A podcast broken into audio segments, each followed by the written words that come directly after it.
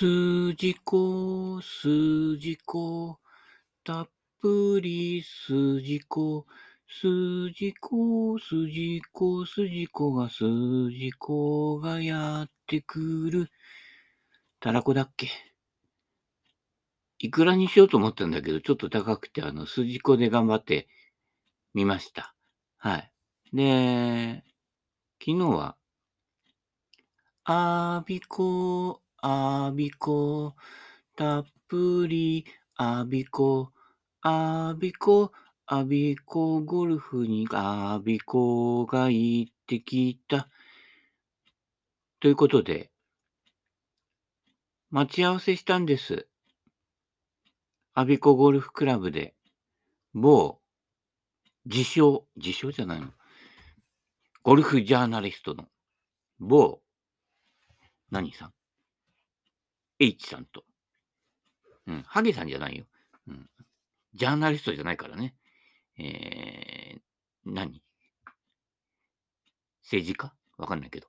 えー、そしたらさ、あの、俺はほら、あの、ホームページっていうか、あの、アビコのね、ゴルフクラブの、観桜会、ね、観桜って、桜を見るというね、この漢文で言うと、レ点がつくやつね。死の玉枠ね。なんだっけ？早朝に起きれば眠いみたいな、あ、違うか。それはあれか。たったらったらったらったらったらった、たたー、たららららら、ねえ、冬眠って寝るなよみたいな感じなんですけどね、春だよ、春だよみたいなね。えー、いうことですけれどもね、アビコゴルフクラブの最寄り駅というのは、東アビコなんです。で、それとは別に、東アビコゴルフクラブっていうのが河川敷にあるんですけどね。で、そこはどちらかというと、天皇台に近いというね、まあ、ローカルネタですけれどもね、えー、天皇台は東京方面から来ると、アビコの先になるわけですね。はい。で、なんかこう、ね、いろいろごちゃごちゃするという。えー、で、アビコゴルフクラブに行く東アビコというのは、えー、東京方面から来ると、アビコ駅で一旦降りるんです。そうすると、降りたところでなんかブーンとなんか匂いがしてくるわけですね。そうすると、書いてあるんです。そのお店の、ね、ぼ、ぼ、僕がは働いていた、えっと、対名券、対名券じゃない、えっと、あの、弥生券、うん、弥生券。うん。あの、あれ、あれだよ。あの、大正券じゃない、あの、こう、ふっくらしたおじさんが、こう、いつも、どこ行ってもあの顔で看板で、こう、のれん分けしてある。ね。なんか、ここが元祖みたいなしたら、こっちも元祖なんて、どれだみたいな元祖、天才バカも、誰だみたいな感じになるわ。あれじゃなくて、や、や、や、弥生県なんだな。や、や、弥生県の名物は、えっ、ー、と、か、か、唐揚げ、唐揚げ、そ、そばうどん？とにかくドンとしたのがの乗ってるんだな、やっぱりな。うん。で、それとお、おにぎり。食べるとお腹いっぱいになりすぎるので、お、おにぎりはやめておくんだな、やっぱり。ということで、我孫子駅で降り、降りると、向かい側に、20分に1本ぐらいかな。うん。向こう。成田線っていうのがあって。はい。あの、言っちゃなんだけど、あの、あじきとか。あじきって安く食うであじきだからね。すごい名前でしょあじき。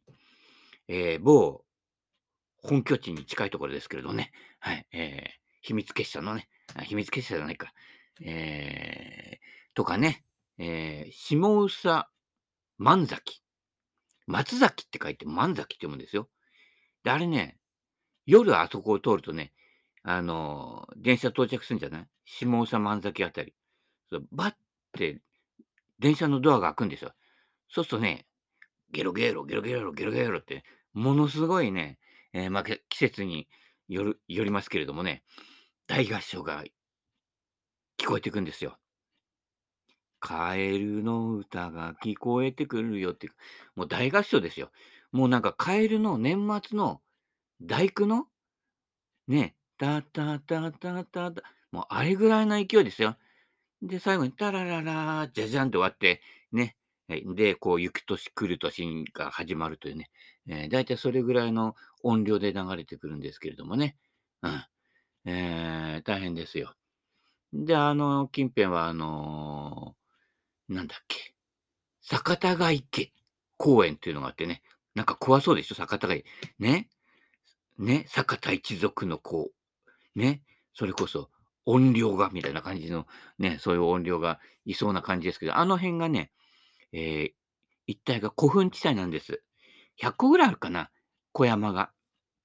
で、そこに池があって、まあそういった意味では、なんかこう、討ち死にしたみたいなこう音量がいっぱいいるのかもしれないけどね。散策するにはすごい桜がいっぱい咲いてたりとかね、綺麗なとこなんですよ。うん。ね。えー、その成田線、結局それは成田の方に、えー、がってるんですけど、それが日が、我孫子駅からね、20分おきぐらいに我孫子と成田でこう行ったり来たり行ったり来たりしてるわけでね。で、途中に下総万崎の手前あたりに、大和の湯というね、黒湯の温泉があるんですよ。うん。まあ、今度行ってみるといいけどね。で、そこはあの、いわゆる俺が何度も言ってるあの、えー、彫り物さんが OK なところのね、お風呂屋さんで、黒湯なんですよ。あの、肌あたりがやわ柔らかいね。うん。そこの風呂に入っていると、えー、電車がね、ガタンゴトンガタンゴトンって言ってくるわけですね。うん。で、あの、田園風景を見ながら、お風呂やサウナに入れるというところなんですけれども、えー、ね。で、我孫子、我孫子で、えー、唐揚げそばを食ったら、えー、成田線の成田駅に乗って、もうすぐですよ。次の駅。東阿鼻子、東阿鼻子ね、えー、ご乗車のね、方はなんとかでね、えー、ゴルフ場はすぐそばですってアナウンスはされないけれどもね。うん。で、昨日待ち合わせた H さんがね、えー、東阿鼻子イコール阿鼻子ゴルフクラブの入り口と思い込んでるので、私はホームページ見て、その真真裏の、ちょうど9ホールっていうか、あの、えー、バーっと回って、ちょうど一番クラブハウスから遠いところ、そこがね、えー、入り口なんですよ。要は裏口入門、裏口入門なんですよ。昨日のね、入り口は。で、彼はそれ、そこまで見てなかったのかな下調べしてなかったのかもしれないけど、アビコゴルフって言って、ね、あの、大抵のほら、トーナメントとかイベントの時って、正面玄関からは、ね、下々は入れさせないんですよ。ね、トーナメント見に行って、行ってる人はわかると思うけど、え、こっから？みたいな感じのとこから入れられるわけだよね。でも、あの、ゴルフ場の駐車場とかね、そういった方は、あのね、こう、高級車が止まってたりとか、あるいはね、選手のね、最近あの、キャンピングカーでね、最近じゃなくても、キャンピングカーで移動してる人とかね、いたりとかね。あるいはこれあの、あ、この間トーナメントで優勝した時の副賞かなみたいなやつで来てたりする人がいたりとかね。うん。昔はね、まあ今もそうだけど、まあプロゴルファーといえども、貧乏な方々がいて、ね、電車で来てるプロゴルファーも結構いたんだよ。うん。女子プロなんかも、うちの方のね、駅とかね、行くと、あのー、でっかいキャディバッグ抱えて、ね、小さな女子プロが電車で来てたりとか、あるいはね、いわゆるシード選手。えっ、ー、とね、統一の最後の弟子の吉川和夫プロなんかも、千葉で、えー、トーナメントやった時、ね、吉川さん向こうのね、関西方向だから、関東まで来るじゃない？電車で帰ってたんだよ。千葉行きあたりとか、キャリーバッグ持って、宅急便ないからね。あ、まあ、ったかあったかもしれないけど、ね、今みたいにそうそういう黒猫バイリじゃない頃ですよ。で、キャディバッグ持って、ね、座席座ってるから、すいません、サインくださいとか言ってね、お疲れ様みたいな感じでサインもらったりしたもんですよ。いわゆるシード選手でも、電車で、うん、経費節減でやってるわけですよね。ね、そうすると今、なんだかんだ言っても、ある程度行くと、スポンサーもついてくれたりとかね、クラブとかボール提供されるでしょ？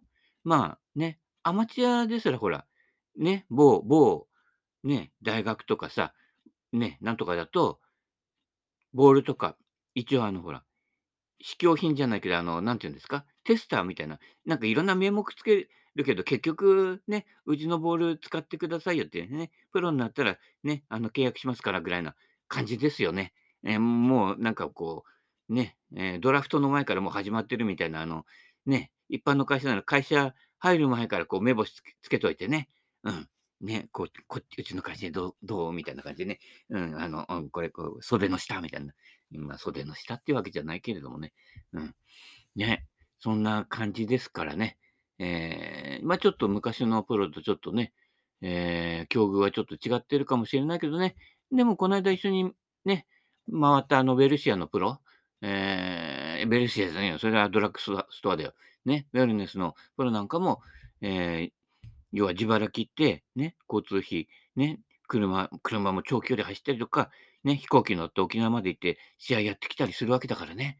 で、予選通った通らないぐらいのとこだと、そりゃもう行っただけで大赤字でね、俺らアマチュアがね、遊びで沖縄行って、ね、で帰ってくるぐらいの経費がパーッと飛んじゃうわけですよ。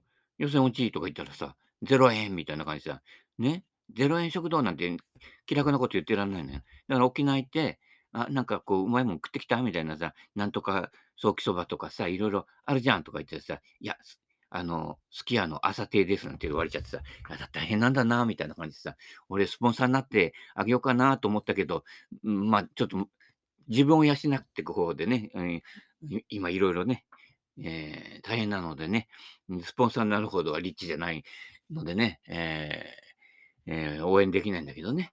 うん。まあ、でも、あの、TOTO 種の方はクラウドファンディングしといたけどね、酒買い、ゴルフより酒買いみたいな感じでね、明日の若者には投資しないのか、いや、酒です。はい。えー頑張ってください。ということでね、えー話長いね。我孫子から、その H さんが、そば食ってから来たんですよ、東我孫子で。で、降りるでしょ？で、当然、看護会っていうと、閉まってるわけです。我孫子ゴルフの門が。ね。閉ざされたわけですよ。ただやっぱ同じような人がいて、東我孫子の駅から降りて行けるかなっていうんで来た人がいるわけですよ。ね。そう、私のお知り合いの方とかもそうですよ。ね。そうすると、そこからが大変なんです。ね。まあ同じような同士がいるからまだ気はね、めげないで、ね。我孫子ゴルフクラブ。ね。その名のもとに。で、そこからゴルフ場って野球場とかサッカー場の日じゃないんですよ。広さが。ね。俺入ってみて分かったけど、フェアウェイ広いじゃんっていう話ですよ。そうすると、ね、昔のゴルフ場だから、ね、狭いところにキュッキュ詰めて、ね、36ホール作ったりしてるゴルフ場とは違うわけですよ。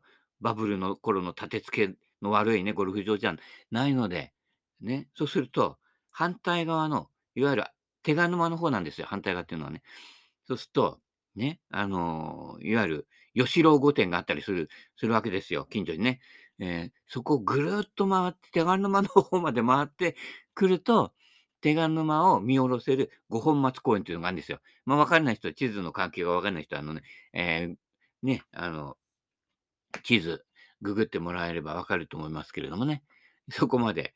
あれね、普通の歩きで行くと、多分東我孫子の駅からは、歩ってね、30分近くはかかると思うよ。うん。なので、ね、道迷わなくても。迷うともっと大変ですけどね。で、あの、ここっていう道がね、なかなか見つかりにくいの。ここ？みたいな感じで、クエスチョンが3個ぐらいつくような道を行って、この先にたどり着くのかっていうね、ここね、もう川口博探検隊みたいな感じで行くわけですよ。ね。そんで、でね、途中であのメールとか来たんだけど、ね、反対側ですよねみたいな感じで来て、そうすると、まあ、ピンと来たわけですよ。あ、あっちからかみたいな感じで、ね。だから、ね、あの、某 M さんじゃないけども、最初に連絡くれればいいのよ。あの、こっちの駅から行くんで、何時頃着くんで、ね、すいませんけど迎えに来てくれませんかって言ったら、俺がこうね、東我孫子の駅にパーッとね、緑の中を走り抜けてく、緑の車で迎えに行くんだけどね。それなかったばっかりにさ、多分なんか、まあ、自力でなんか来るんだろうなぐらいな感じでいたらさ、その後30分以上歩く羽目になるっていうね。で、そこは人の助けはね、借りようよ。うん、ね、そこ大事。あの、そこが世渡り上手の秘訣だから。うん。あ、そこか、そこだとちょっとな、なんていう感じでちょっと愚痴っとくと、あ、あの、お迎えに伺いましょうかみたいな感じでね、会長なんて来るわけですからね。そういった時は便乗するわけですよ。ね。そういったこと。でね、その連絡も大事なのは、えっとね、あ、多分某 M さん聞いてないよね。ええ、前日。前日にこう連絡しとくのよ。で、明日、ね、どこどこ伺いますけど、あ、途中で拾ってきましょうかみたいな感じは、前日に言うの。それね、あの、準備を過ぎて、2日前、3日前に言っちゃうと、またね、年寄りとか、あの、メモらない人は忘れちゃうの。曖昧になるわけね。あの、会社勤め長い人は分かると思うけれども、例えば飲み会とかやって、で、もう予定とかも決まってて、連絡も行ってるんだけれども、前日にもう1回ちょっととだけメール、短いメール送っとくのよ。ね、明日どこどこでなんとかですけど、どうか一つよろしくお願いしますっていうのを入れとくわけ。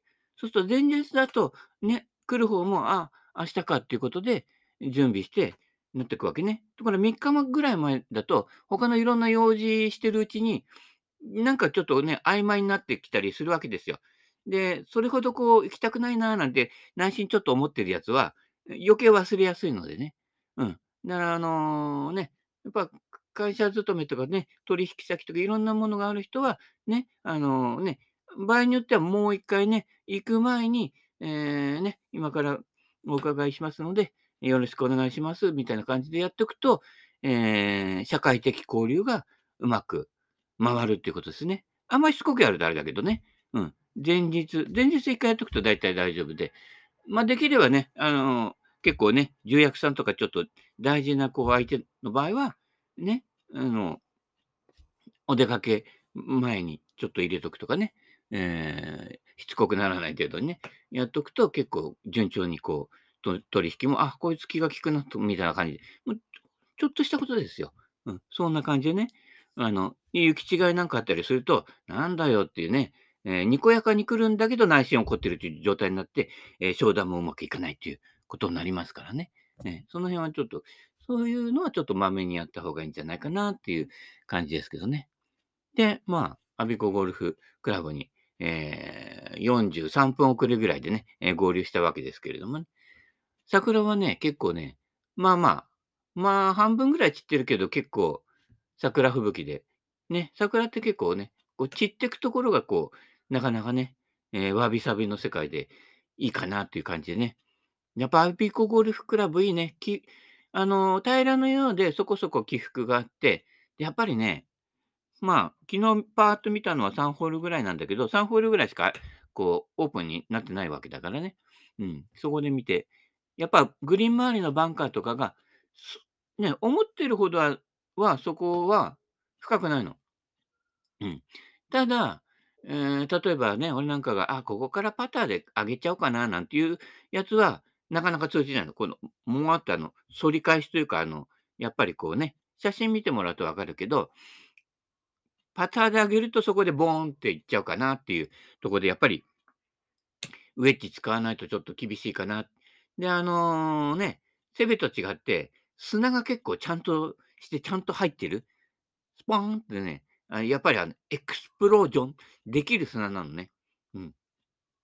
まあね、だから砂がちゃんと入ってると、こう、ダメな人もいるでしょ。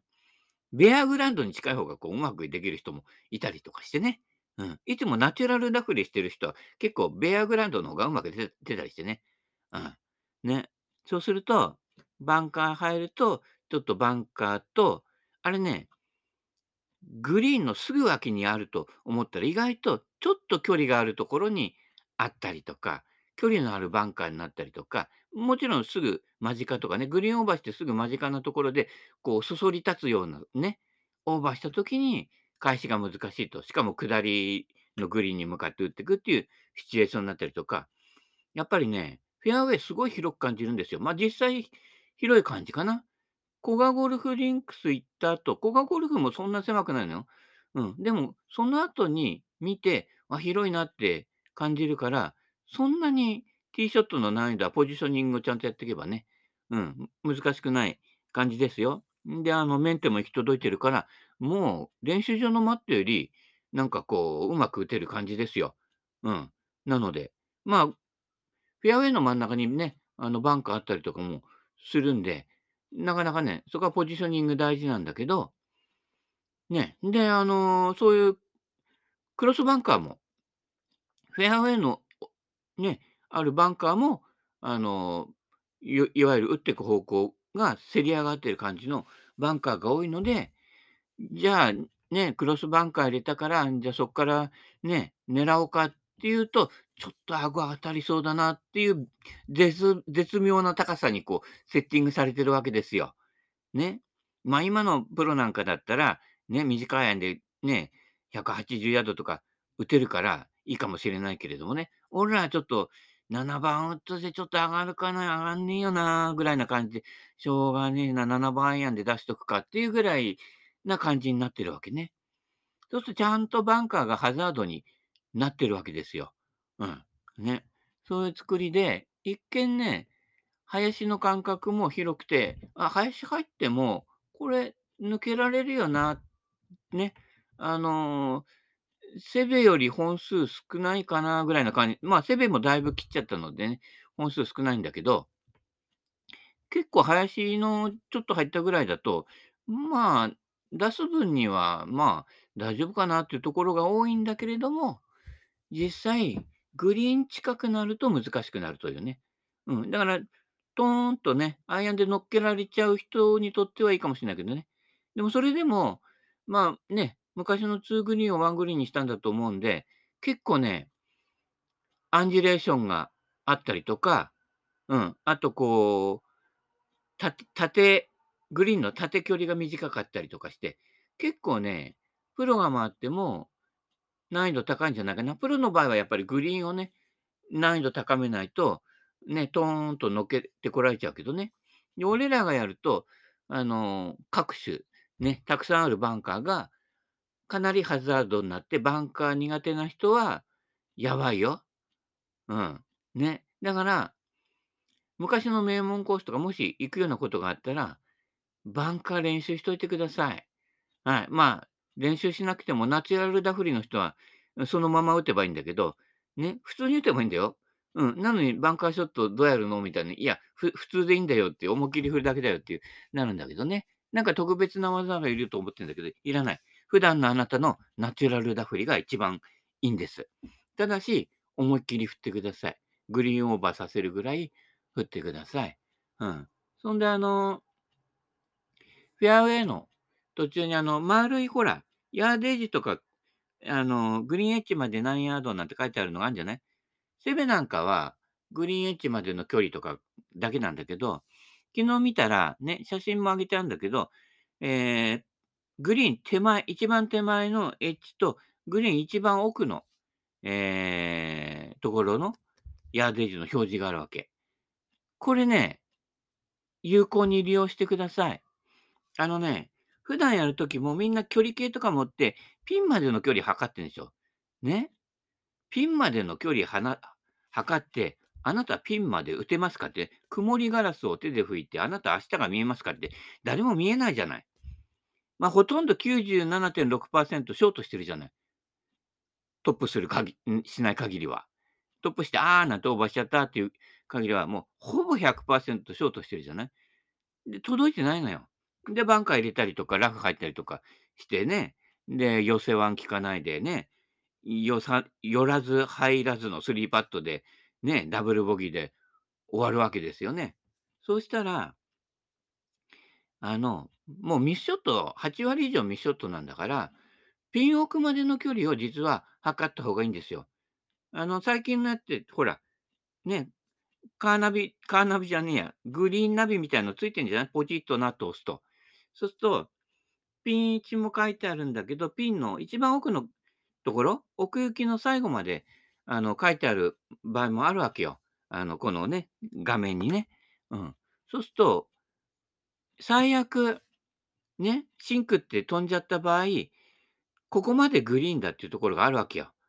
で、そこまでのクラブを持ってくださいよ。うん。もうほとんど90切れない人は、まあ、90切ってる人もそうだけど、ピンハイまで打つクラブを持って、ね、必ずミスショットするのよ。ね。そうすると届かないのよ。うん。ね。そうしたら、グリーン一番奥まで届くクラブで打ってミスショットして、グリーン手前にやっと乗るって感じよ。うん。だから、ピンまでのぴったりの距離で打とうとするから、ね、ほぼミスショットだから、手前のバンカーとか左右に曲がって、ね、左右のラフに入るのは当たり前なのクラッカーなのよ。で、バンカー出ないとかやってるじゃない？それはスコアが悪くなるよね。うん。だったら、もう、ピンをね、グリーン奥のバンカーに入れちゃうぐらいに打っていって、意外と、えー、グリーンのピンの位置の左右にはそれほどバンカーがなくて、ね、バンカーハザードとして見せるために、ちょちょっとグリーンの前側にあることが、バンカーって結構多いのよ。ね、そうすると、ピンまでの距離まで打てると、左右のね、バンカーには入らなかったりすることも多いのよ。若干オーバー目に行った時の方が、下りは残るんだけれども、パターで打てるとかね、転がしでいけるっていうところは意外とあるのよ。うん。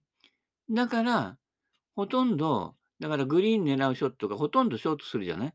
その人は、ね、大きめ持ってフルショットしないって。うん。でも、上級者はみんなそれやってんの。180ヤード飛ぶクラブで165ヤードを打ってるから、だから正確に打てんだよ。うん。でも、ね、まあ言っちゃなんだけど、下手な人ほどぴったりの測定をして、ピンまでの距離を測定して、ぴったりのフルショットでナイスショットした時の距離で計算しちゃうね。もうこの時点で、ね、打つ前にミスしてるわけ。倍坂田哲夫よ。フルショットでその距離ぴったり打ててまっすぐ飛ぶっていうのが妄想だから。練習場でも10回に1回あるかないかじゃない？でましてやコースだと、1日に1回あるかないかぐらいのショットを夢見てるわけね。無双化になっちゃうわけですよ。ね、無双花ですよ。飛んで飛んで飛んで飛んで飛んで曲がって曲がって曲がるでさ、ね、終わるわけですよ。で、ね、うん、今回もね、敗退とか言ってるけどさ、ま、大きな声じゃ言えないけどさ、必ず敗退するに決まってるわけだよね。